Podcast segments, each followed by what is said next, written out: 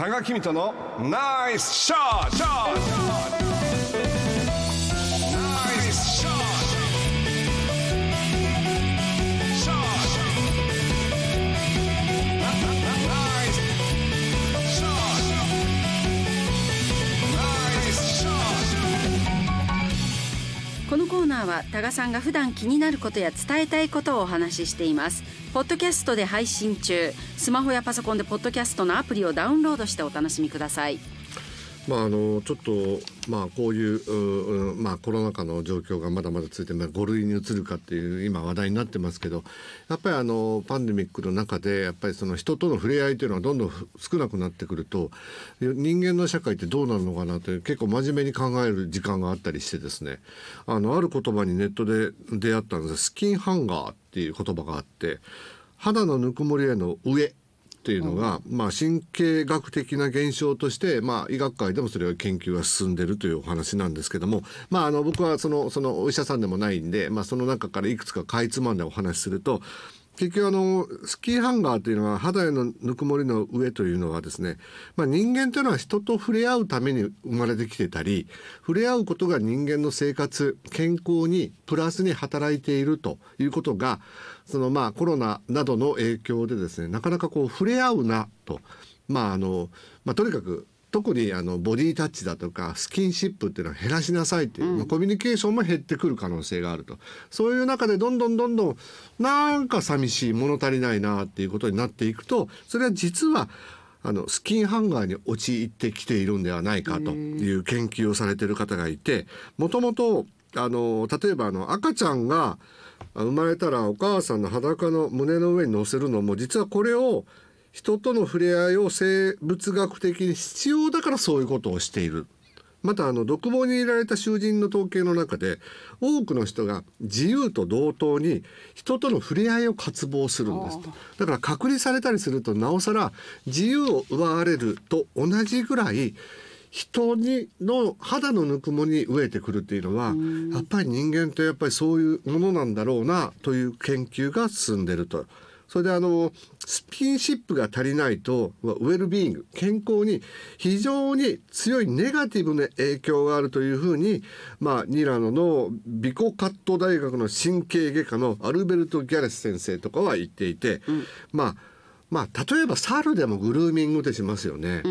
あのワンちゃんでも猫でも舐め合ったりするじゃないですか、だから人間もやっぱり原始の時代になるとやっぱりお母さん家族がこう抱きしめたり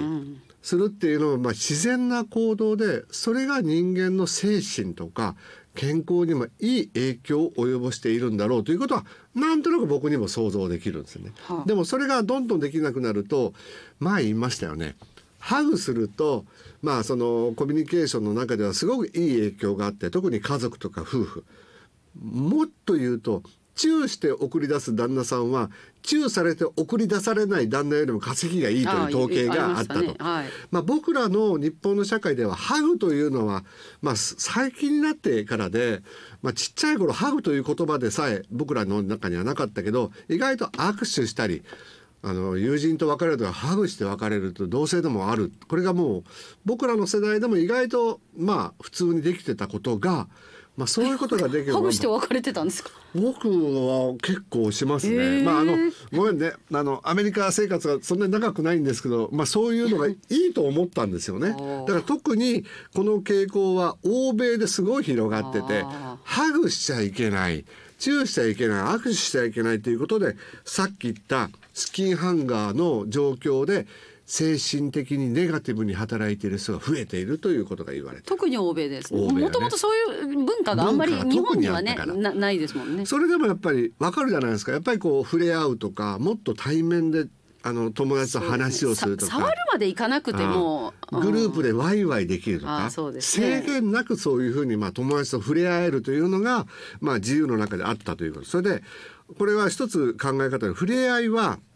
免疫機能にとっては有益だという結果が出ている。それでスキンハンガーに陥ってしまうと免疫力が低下するという研究もある。あということはその触れ合うなっていうことが社会のためだということが逆効果になりかねない。わかる？あのその、ん。えっ、と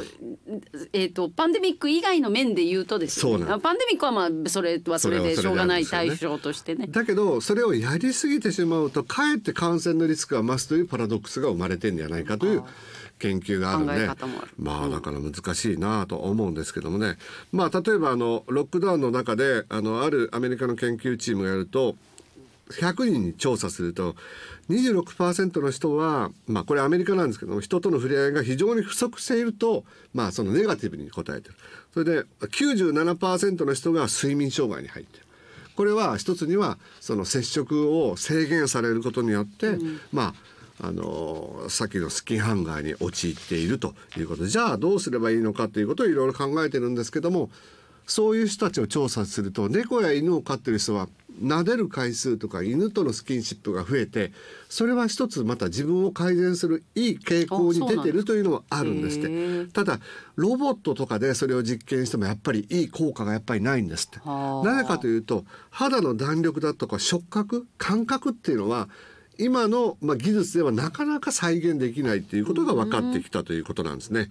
でまああの研究家はそれをスキンハンガーを軽減する方法として簡単にできることはやっぱり運動というのと、まあ、少しでもいいから部屋を動き回ったりあとはスキンマッサージを自分でしたりするっていう自分でもいいんですか、それであのちょっと保湿をやって塗ったりするのもいい傾向が出てるというそそれでもいいんですか？それでも自分で自分を触るでもいいんですか？触でもいいんです。それ大抵まあ女性だけではないけど、まあね。男性でも今みんなスキン僕もあの寝ケアしる前にいてますよねつもの 小学校時代から同じクリーム使って塗ってますけどね、はい。だからまああのどこかで僕らの生活っていうのはやっぱりそのライフスタイルも変わりつつあって、まあ、変わってきてますしあのその中で僕らがやっぱり人間らしく精神的にも健康でいるためにはやっぱりコミュニケーションが制限された場合はどうやったらもうちょっと気持ちが楽になるかっていう方法普段からやっぱり手探りでもいいから考えながらみんなでまあ集まってすることはできなくなるかもしれないけれども少なくなるかもしれないけどもやっぱり僕らは助け合ってまあそういう危機を乗り越えていかなきゃいけないなっていうことを、まあ、今回こういういろんな記事を読んでてスキンファンが確かにこう肌との触れ合いが少なくなるとなんか物足りない寂しいなってまあまあ年末も友達と会ったんだけど今その3年ぐらい前はまた来年会おうなってハグして男同士おじさん同士であのやってたのがそれができないというのはなんか僕なんか物足りないんですけどもまああのそういう制限がもしなくて許される家族の中では「行ってらっしゃい」ってハグしてあげるとか旦那さんをチューで送り出すこれがやっぱりスキンハンガーに陥らない精神的にも肉体的にもハッピーでいられる方法だと改めて今日お伝えしたいと思いまして、はい